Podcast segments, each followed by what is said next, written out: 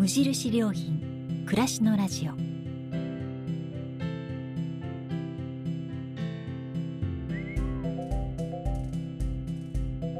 無印良品が今気になっていること伝えたいことを声でお届けする暮らしのラジオ。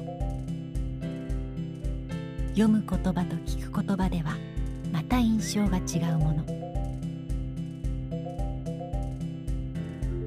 られる言葉からいろいろなことを想像する。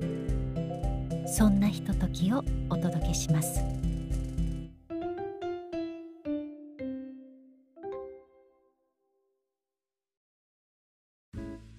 暮らしのラジオパーソナリティの清水です。お届けするのは暮らしの良品研究所のコラムの朗読です。読み手は朗読家の岡安恵子さん。コラムは2013年9月に掲載され暮らしのラジオで2022年1月14日に公開された体で聞く音ハイパーソニックサウンドです。どうぞお楽しみください。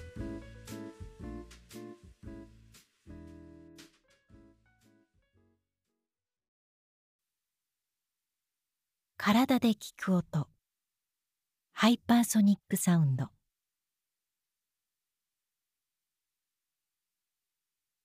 CD で聞く音はなんとなく味気ない。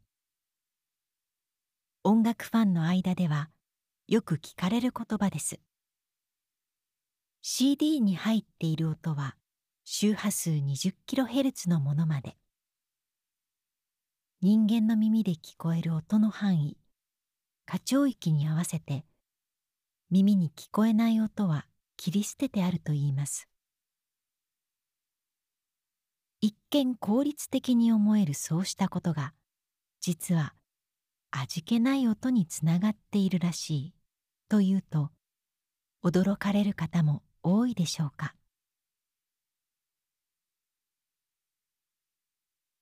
地球上にはたくさんの音が満ち溢れています。しかし人間の耳に聞こえる上限は1秒間あたりおよそ2万回の空気振動。20kHz まで。つまりそれ以上の高い振動数周波数の音はたとえ存在していても音として聞き取れないのです。そうした人間の耳には聞こえない高周波成分を豊かに含む自然の音がハイパーソニックサウンド。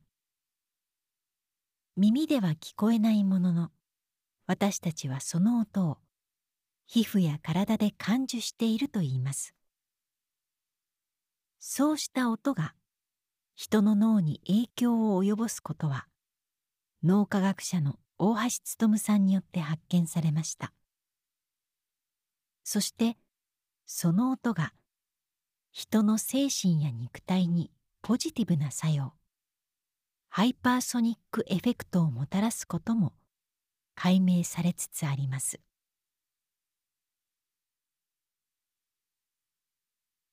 ハイパーソニックサウンドの宝庫は熱帯雨林。特殊なマイクを使ってそこで収録した空気振動の周波数スペクトルを見ると人間の耳に感じる音の範囲をはるかに超えた 100kHz 以上の高周波音にあふれているそうです。その音源の多くは驚異的な数に上る虫や鳥の声そして樹木や風の音。大地からは湧き出るように木々の上の方からはシャワーのように音が降り注いで自然の大合唱を生んでいるといいます。こうした音で私たちの心身が癒されるのは人類の生命の起源と無縁ではありません。アフリカの森林地帯で生まれた人類は誕生以来のほとんどの期間を森の中で暮らしていたと言われます。そしてその記憶が遺伝子に刻み込まれ森の中にいる時に一番良い状態になるように設計されているのだとか。どうやら私たちの心身は熱帯雨林のような音環境の中で初めて本来のリラックスを体感できるらしいのです。しかし森なら何でもいいというわけではありません。さまざまな樹木が生え無数の虫や鳥動物がそこに住むことで初めて豊かな音が構成されるのだとか。まさに生物多様性の上に人間の快適性が保障されているというわけです。熱帯雨林ほどの生物多様性はないにせよハイパーソニックサウンドは自然性を残した日本の森や屋敷林にも存在すると言われます。しかし杉やヒノキばかりが植えられて単一化した人工林ではその恩恵に預かるのは難しいとも。私たちが雑木林や鎮守の森などに入った時に心地よく感じるのは目に見えないものも含めてそこに多様な生物が存在していればこそなのでしょう。一方現代都市の環境音や CD 携帯プレイヤーデジタル放送にはこうした自然由来の超高周波音はほとんど含まれていないのだとか。CD の音が味気ないという感想もおそらくそんなところから来ているのでしょう。都市の環境音スペクトルは熱帯雨林のそれに比べてあまりにも乏しく人間の心身に負の影響を及ぼしている可能性を否定できないと言われます。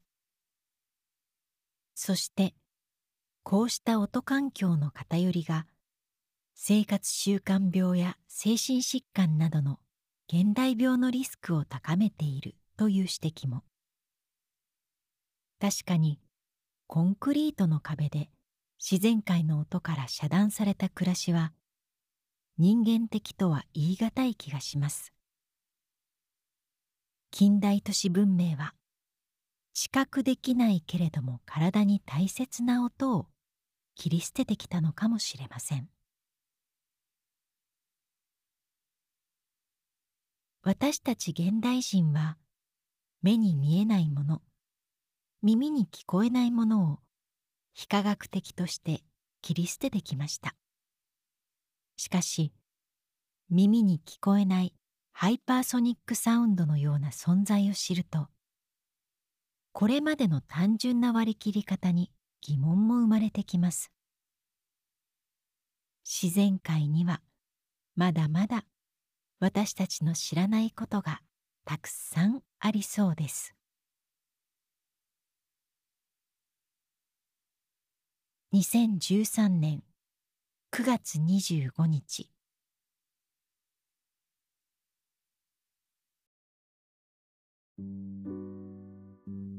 いかがでしたでしょうか？お届けしたコラムは無印良品のウェブでもご覧いただけます。それではまた。お会いしましょう。